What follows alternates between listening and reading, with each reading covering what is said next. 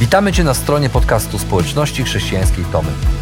Mamy nadzieję, że rozważanie, które za chwilę usłyszysz, zainspiruje Cię do zrobienia kolejnego kroku w Twojej relacji z Bogiem. Bo w naszej społeczności zapraszamy wszystkich do relacji z Chrystusem, który zmienia wszystko. Dziękujemy za Twoje zainteresowanie i zapraszamy Cię do polubienia naszego profilu na Facebooku, Instagramie i YouTubie oraz ściągnięcia darmowej aplikacji na smartfona. Dobrego słuchania.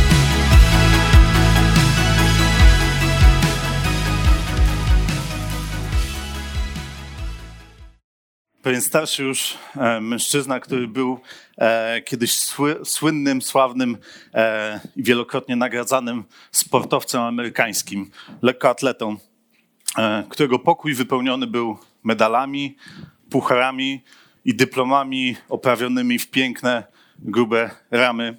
Wiele lat po tym, po wycofaniu się już z zawodów, został zaproszony, żeby wygłosić przemówienie na gali wręczenia nagród dla młodych sportowców. Po zakończeniu tego przemówienia publiczność zerwała się e, ze swoich miejsc i głośno przez długi czas oklaskiwała go brawami, wykrzykując przy tym jego imię. Mężczyzna znowu poczuł się e, jak za czasów swojej młodości, kiedy upajał się swoją sławą i uznaniem, e, gdy okrzykiwano go królem biegu na 100 metrów. Pod koniec tego wieczoru, kiedy e, ściskając wiele dłoni, opowiadał o swoim planie spędzenia ostatnich lat. Mm, ostatnich lat, które chciał spędzić podróżując po różnych placówkach opieki zdrowotnej dla osób starszych, czy właśnie dla, czy, czy po domach starców. Ze względu na swój wiek wiedział, że dzieci w szpitalach nie wiedziałyby, że jest on znanym i ważnym celebrytą i nie potrafiłyby docenić jego obecności, ale był pewien, że osoby w jego wieku wciąż pamiętają jego imię. Był przekonany, że może zachęcić ich opowieściami o swoich sukcesach, o swojej sławie, a nawet pochwalić się niektórymi ze swoich trofeów. Nie mógł się doczekać e, takiej pierwszej wizyty, więc już następnego tygodnia udał się do domu opieki. I od razu uderzyło go e, to, że korytarze są puste, z wyjątkiem jednej starszej kobiety na wózku inwalidzkim. Przywitał się z nią radosnym dzień dobry, a potem zapytał: Proszę pani, czy pani wie, kim jestem? A ona spojrzała na niego swoimi blado-niebieskimi oczami, uśmiechnęła się i drżącym głosem odpowiedziała: Nie, ale jeśli pójdziesz do recepcji, ktoś na pewno ci powie. Każdy z nas lubi być doceniony. Lubimy być zauważeni, bo każdy z nas potrzebuje jakiegoś uznania. Okazuje się jednak, że jeśli liczymy e, na uznanie za nasze osiągnięcia, zdobycze, e, za nasze nazwisko czy nasz stan posiadania, to łatwo możemy się przeliczyć. Powstaje więc pytanie, gdzie szukać uznania i jak je zdobyć, żeby nie być poniżonym. I to pytanie jest tym bardziej aktualne e, w naszym chrześcijańskim życiu. Bo z jednej strony, jeśli oddaliśmy swoje życie Bogu, mm, to powinno nam zależeć na uznaniu w Jego oczach. E, pytanie, e, jak znajduje się uznanie w oczach Boga? Z drugiej strony, co z uznaniem w oczach ludzi? Czy jedno z drugim w jakiś sposób się wiąże, czy są powiązane, czy, czy mają ze sobą coś wspólnego? To sporo pytań, na które e, wierzę, że możemy znaleźć odpowiedź e, w naszej dzisiejszej historii z Ewangelii Marka z 12 rozdziału, gdzie czytamy o ludziach, którzy myśleli właśnie, że jedno uznanie wynika z drugiego. Tak bardzo zależało im na uznaniu innych, że zaczęli wierzyć w to, że e, tak jak widzą nas ludzie, tak widzi też nas Bóg. I to, co liczy się dla ludzi, wierzyli, że to też liczy się dla Boga. Dwunasty rozdział tej Ewangelii to już sama końcówka nauczania Jezusa. Jest to moment, kiedy Jezus dotarł już do Jerozolimy na święto Paschy. Jak czytamy przez ten cały rozdział, Jezus jest atakowany mm, przez faryzeuszy, przez sadyceuszy, przez znawców prawa. Padają różne pytania w jego stronę. I dzięki temu możemy zobaczyć nie tylko e, za czym Jezus jest, ale też przeciwko czemu jest. Sadyceusze, a więc sceptycy tamtych czasów, którzy e, nie wierzyli w możliwość zmartwychwstania, atakując, atakują Jezusa właśnie dopytując o tę kwestię. E, faryzeusze, faryzeusze chcąc znaleźć jakiegoś haka na Jezusa, e, stawiają go przed odpowiedzią na pytanie o podatki dla Rzymu. Aż w końcu jeden z uczonych w piśmie zadaje Jezusowi kluczowe pytanie o najważniejsze przykazania. A gdy Jezus odpowiada, najważniejsze to kochaj Boga i kochaj ludzi mm, jak siebie samego, kochaj innych jak siebie samego, to ten przyznaje mu rację. I okazuje się, że można być tak blisko prawdy, a jednak jej nie odnaleźć. Można wiedzieć, czego się szuka, a jednak szukać e, nie w tym miejscu. Można być pobożnym i robić rzeczy w imieniu Boga, ale szukać uznania nie tam, gdzie trzeba. Dlatego Jezus pod koniec tego rozdziału e, postanawia e, zabrać głos i to on przechodzi do ofensywy. I czytamy tak. I dalej nauczał: strzeżcie się znawców prawa, którzy pragną chodzić w długich szatach, oczekują pozdrowień na rynkach, domagają się pierwszych krzeseł w synagogach i zaszczytnych miejsc na ucztach. Pożerają oni dobytek wdów i dla pozoru długo się modlą. Na nich spadnie o wiele surowszy wyrok. W marcu 2009 roku Bernie Madoff przyznał się do stworzenia największej w historii piramidy finansowej, e, czy też mm, schematu Ponziego. E, znacznie większej niż, niż te piramidy, które znamy e, z naszego kraju, jak Amber Gold czy bezpieczna kasa oszczędności, która okazała się niebezpieczna. Bernie dosłownie uciekł z wieloma miliardami dolarów od swoich inwestorów. Działanie schematu Ponciego jest dość proste. Przekonujesz kilka osób, e, aby zainwestowały swoje pieniądze i zapewniasz ich, że dostaną dobry zysk. Następnie w miarę rozpowszechniania się informacji o tej świetnej inwestycji, więcej ludzi daje ci pieniądze, przez co e, szybko zdobywasz dużo gotówki. E, ci, którzy chcą się wycofać już z inwestycji, zabierają pieniądze tych, którzy dopiero do niej dołączają. I wszystko jest w porządku, dopóki wciąż masz więcej osób, które chcą wejść w tą inwestycję, niż z niej wyjść. W innym wypadku wszystko wali się w mgnieniu oka.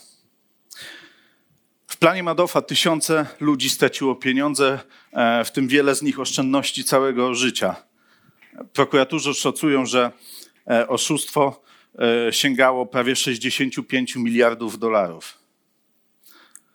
Madow został skazany na 150 lat więzienia, a więc największy maksymalny wymiar kary, mimo że w chwili skazania miał 71 lat.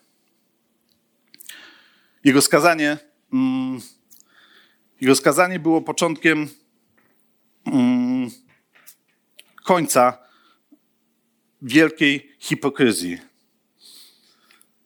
To, co stworzył zewnątrz przez długi czas, wyglądało jak świetny instrument finansowy, wyglądało jak świetna inwestycja, jednak po czasie okazało się, że jest czymś zupełnie innym. Okazało się, że jest to bagno, w którym wielu ludzi utopiło swoje oszczędności. I wygląda na to, że właśnie przed taką hipokryzją Jezus próbuje nas odstrzec w tej końcówce 12 rozdziału.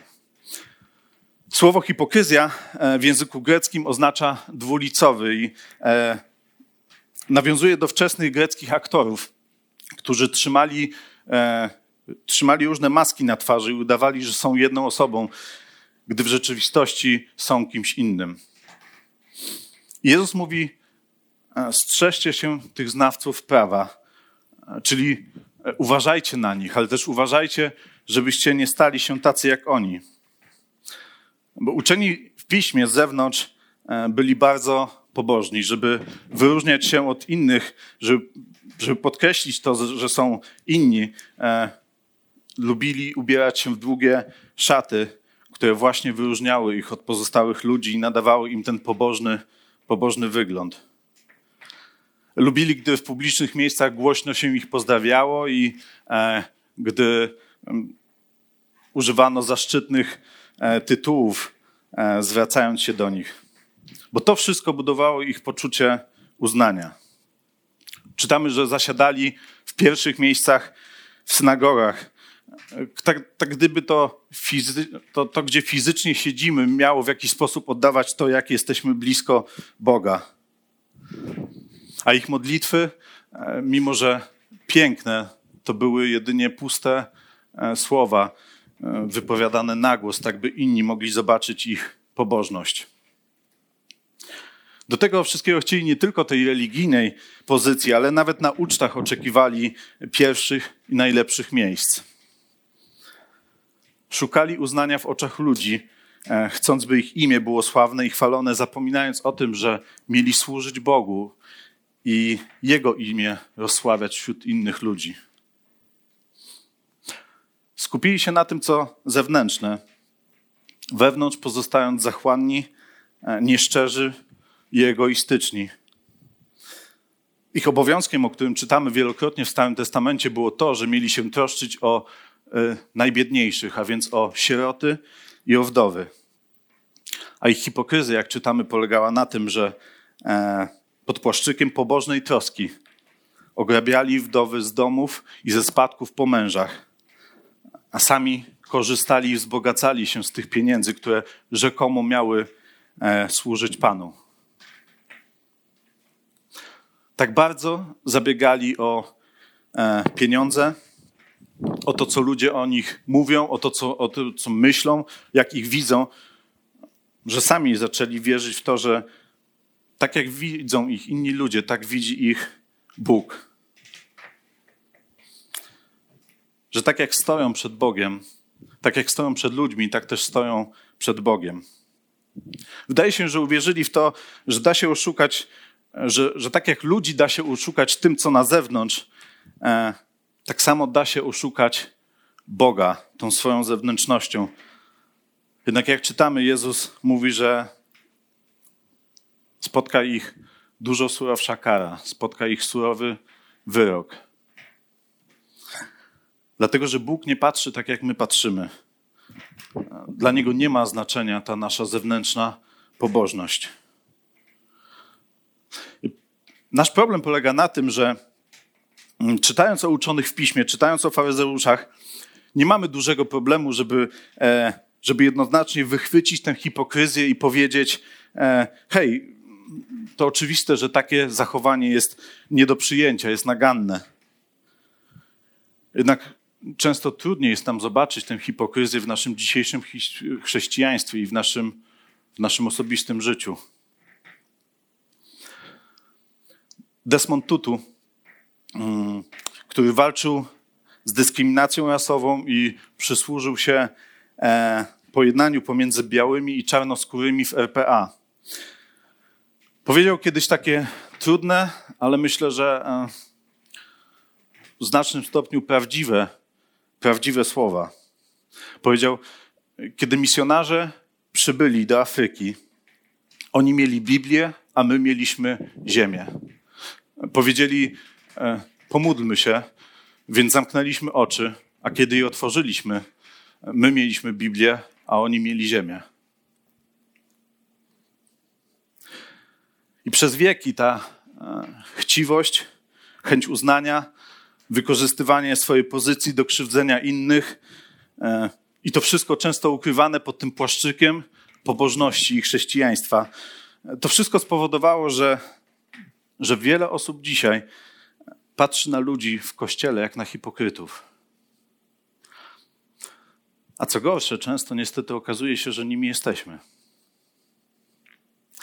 Pewien pastor powiedział o swojej e, bolesnej lekcji, którą dostał zaraz po tym, jak zaczął pracować w swoim pierwszym kościele, e, kiedy ukończył seminarium. Jak tylko się pojawił, postanowił, że e, zacznie co tydzień wydawać biuletyn, w którym będzie opisywał życie Kościoła.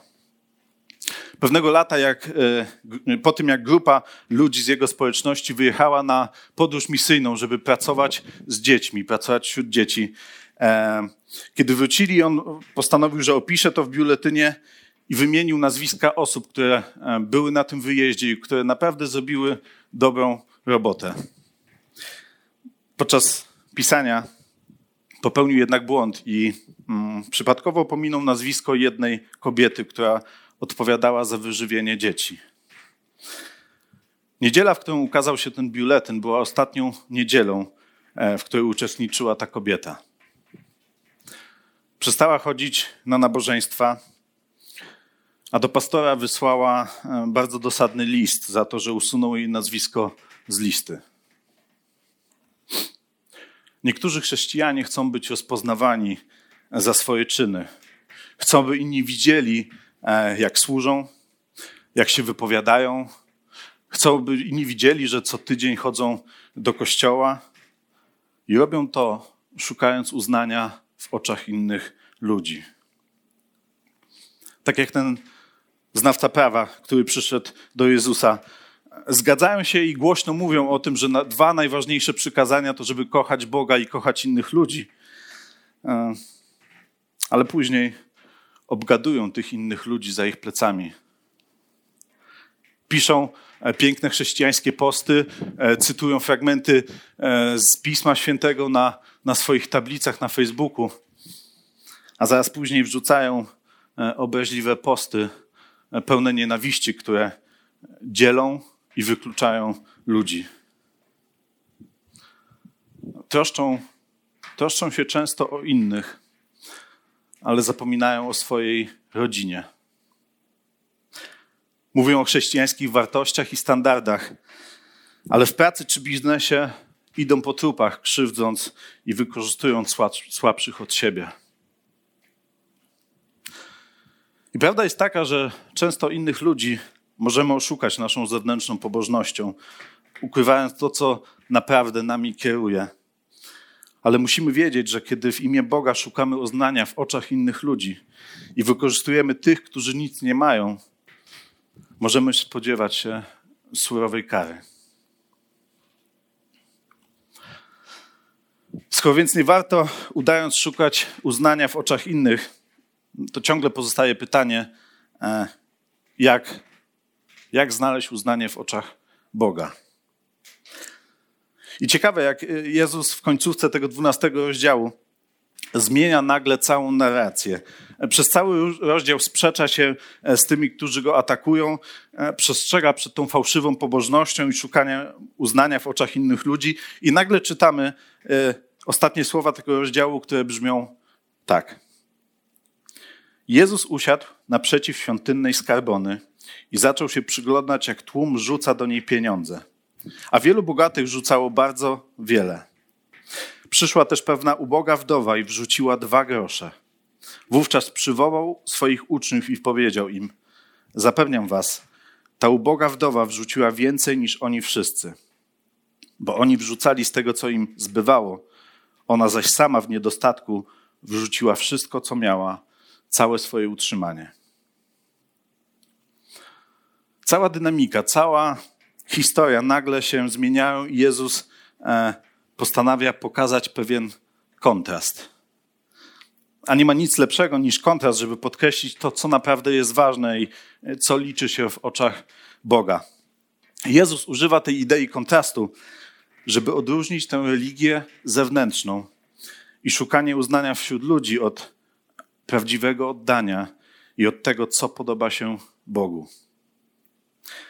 Czytamy, że Jezus siada i przygląda się, jak ludzie wrzucają swoje ofiary. W tamtym czasie e, na ścianach świątyni, na placu świątynnych umieszczono było 13 pojemników w kształcie trąb. Siedem z nich służyło do wrzucania dziesięciny, a sześć e, na dobrowolne ofiary.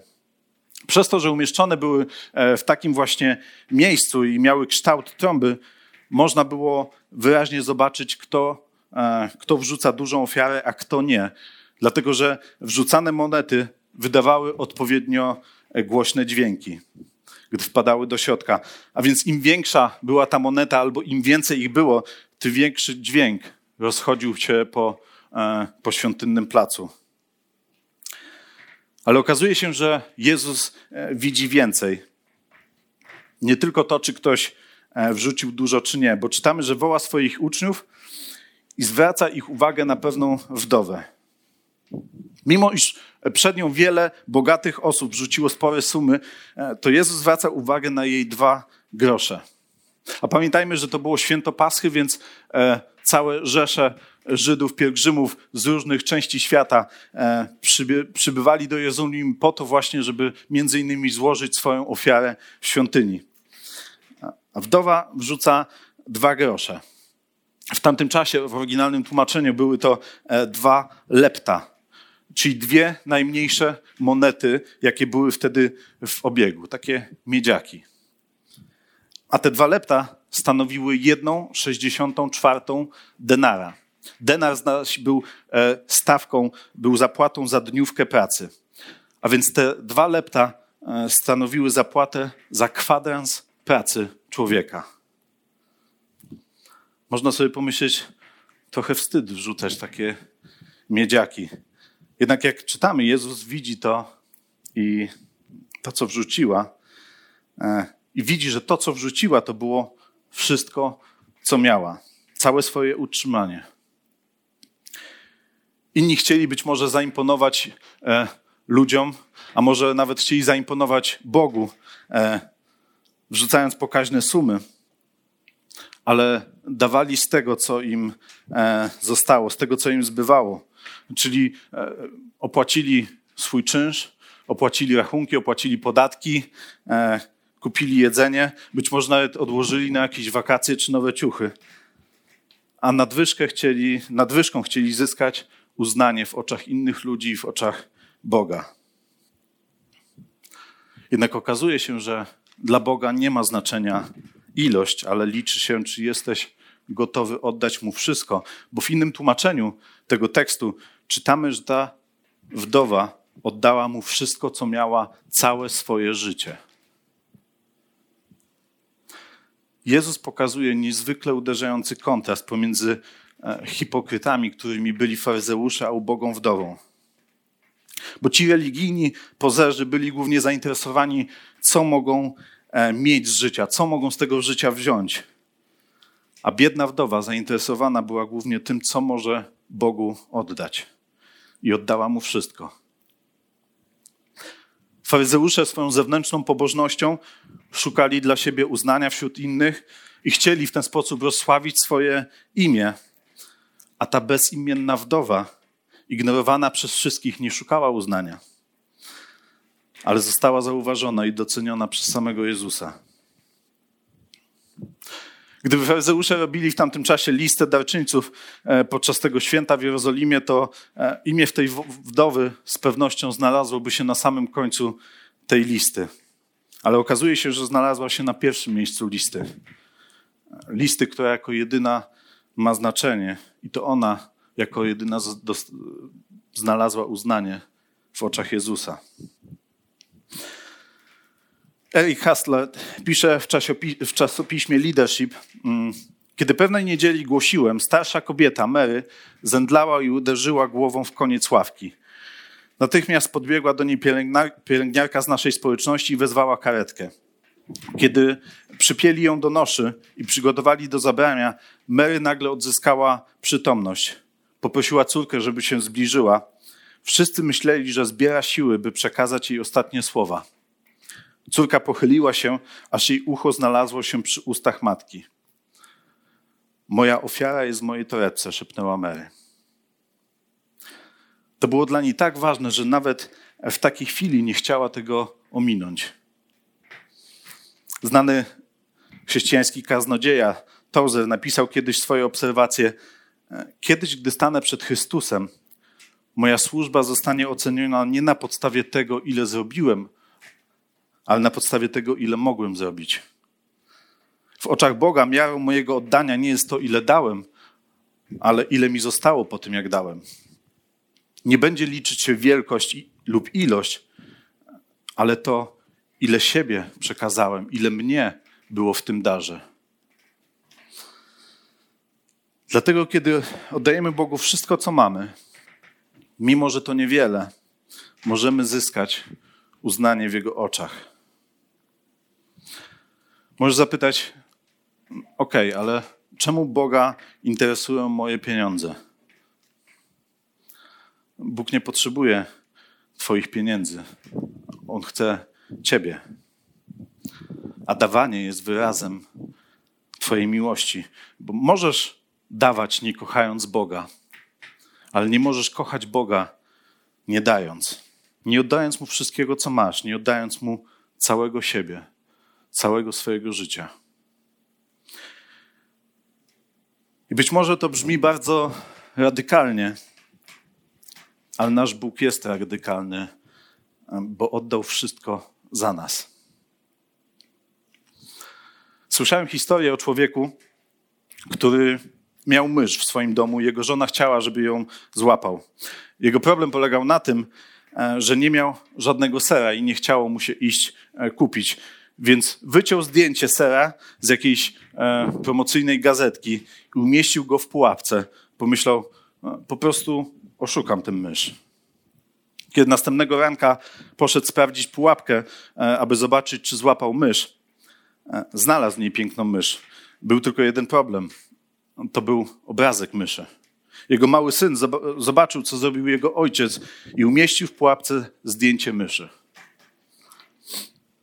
Okazuje się, że ludzie, którzy w fałszywy sposób chcą coś osiągnąć, uznanie, podziw, pieniądze, zawsze na końcu będą upokorzeni. A Boga interesuje to, co prawdziwe, to, co wewnątrz, to, co jest w sercu.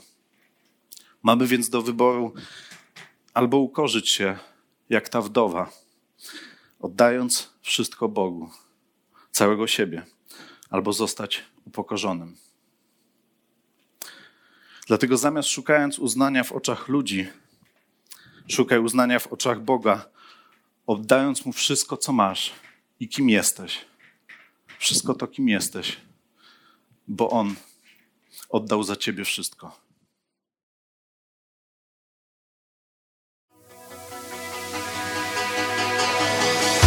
Jeszcze raz dziękujemy za wysłuchanie naszego rozważania. Jeżeli mieszkasz w okolicach Tomaszowa Mazowieckiego lub Łodzi, zapraszamy Cię do odwiedzenia nas na niedzielnym nabożeństwie. Więcej informacji znajdziesz na stronie schatomy.pl.